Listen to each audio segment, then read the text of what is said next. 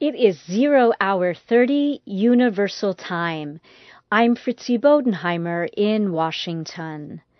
An American official says Al Qaeda's number two leader, Atiyah Abd el Rahman, has been killed in Pakistan. The official, who asked not to be identified, told Western media Saturday that the Al Qaeda leader was killed on August 22nd. He said he was killed in the northwestern tribal area of Waziristan. The official did not say how Atiyah Abd al Rahman was killed. However, on August 22nd, Pakistan security officials said that an American airstrike had killed four suspected militants near the town of Mir Ali in North Waziristan. Hundreds of militants from Afghanistan have attacked Pakistani guard stations near the Afghan border.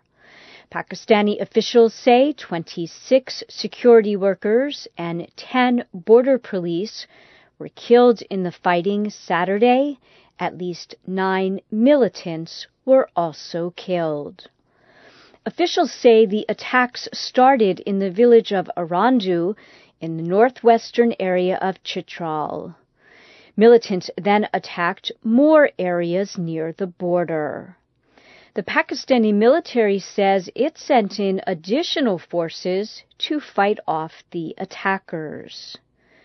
Border raids have increased tensions between Pakistan and Afghanistan in recent months. Both nations are fighting increased attacks by the Taliban and Al Qaeda linked militants.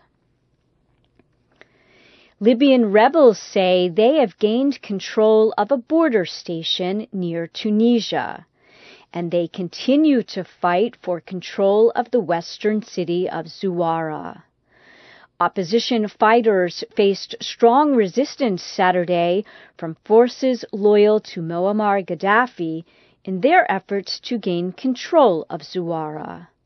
A major supply route to Tripoli crosses the city, which is about 50 kilometers from the Tunisian border. Separately, many Libyans in Tripoli do not have electricity or running water. The spokesman for the Transitional National Council said Saturday that the group hoped to make the difficult period as short as possible. Syria's closest ally, Iran, is calling on the Syrian government to listen to the people's demands. Iran's foreign minister Ali Akbar Salehi made the comments Saturday. They are the first reaction from Iran since the protests against Syrian President Bashar al Assad began five months ago. Mr. Salehi warned of danger for the whole area if the crisis in Syria could not be solved peacefully. He said a lack of leadership in Syria will cause very serious problems for its neighbors. Syrian activists say forces loyal to Mr. Assad have again attacked anti government protesters. At least two people died in fighting in cities across the country. The Syrian government has denied reports of protests in the capital.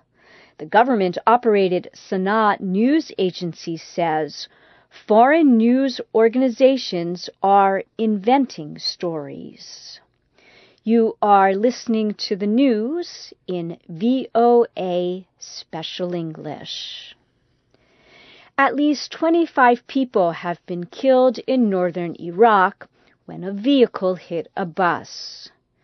Iraqi police say the accident happened Saturday near Kirkuk, about 280 kilometers north of Baghdad. Police say the bus caught fire after the crash and passengers were trapped inside. At least one person in the car was also killed.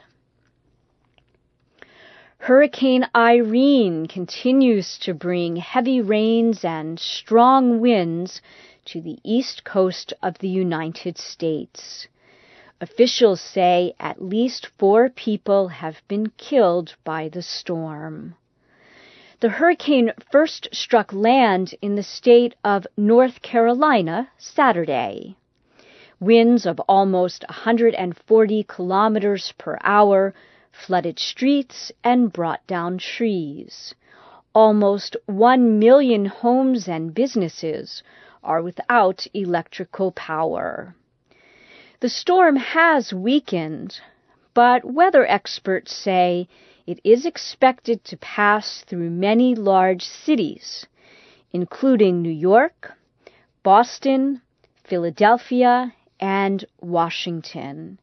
It is moving north northeast at 24 kilometers per hour. Earlier Saturday, President Obama visited the center where high level emergency officials are meeting. He warned that the situation would remain dangerous for 72 hours. In India, activist Anna Hazare says he will end his nearly two week hunger strike to demand stronger anti corruption legislation. Mr. Hazare, Hazare rather said Saturday he will start eating again on Sunday morning.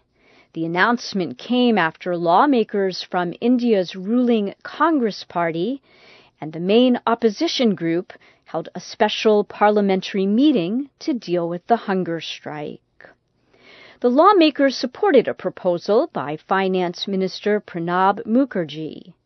The proposal calls for creation of an independent agency to observe politicians and government officials.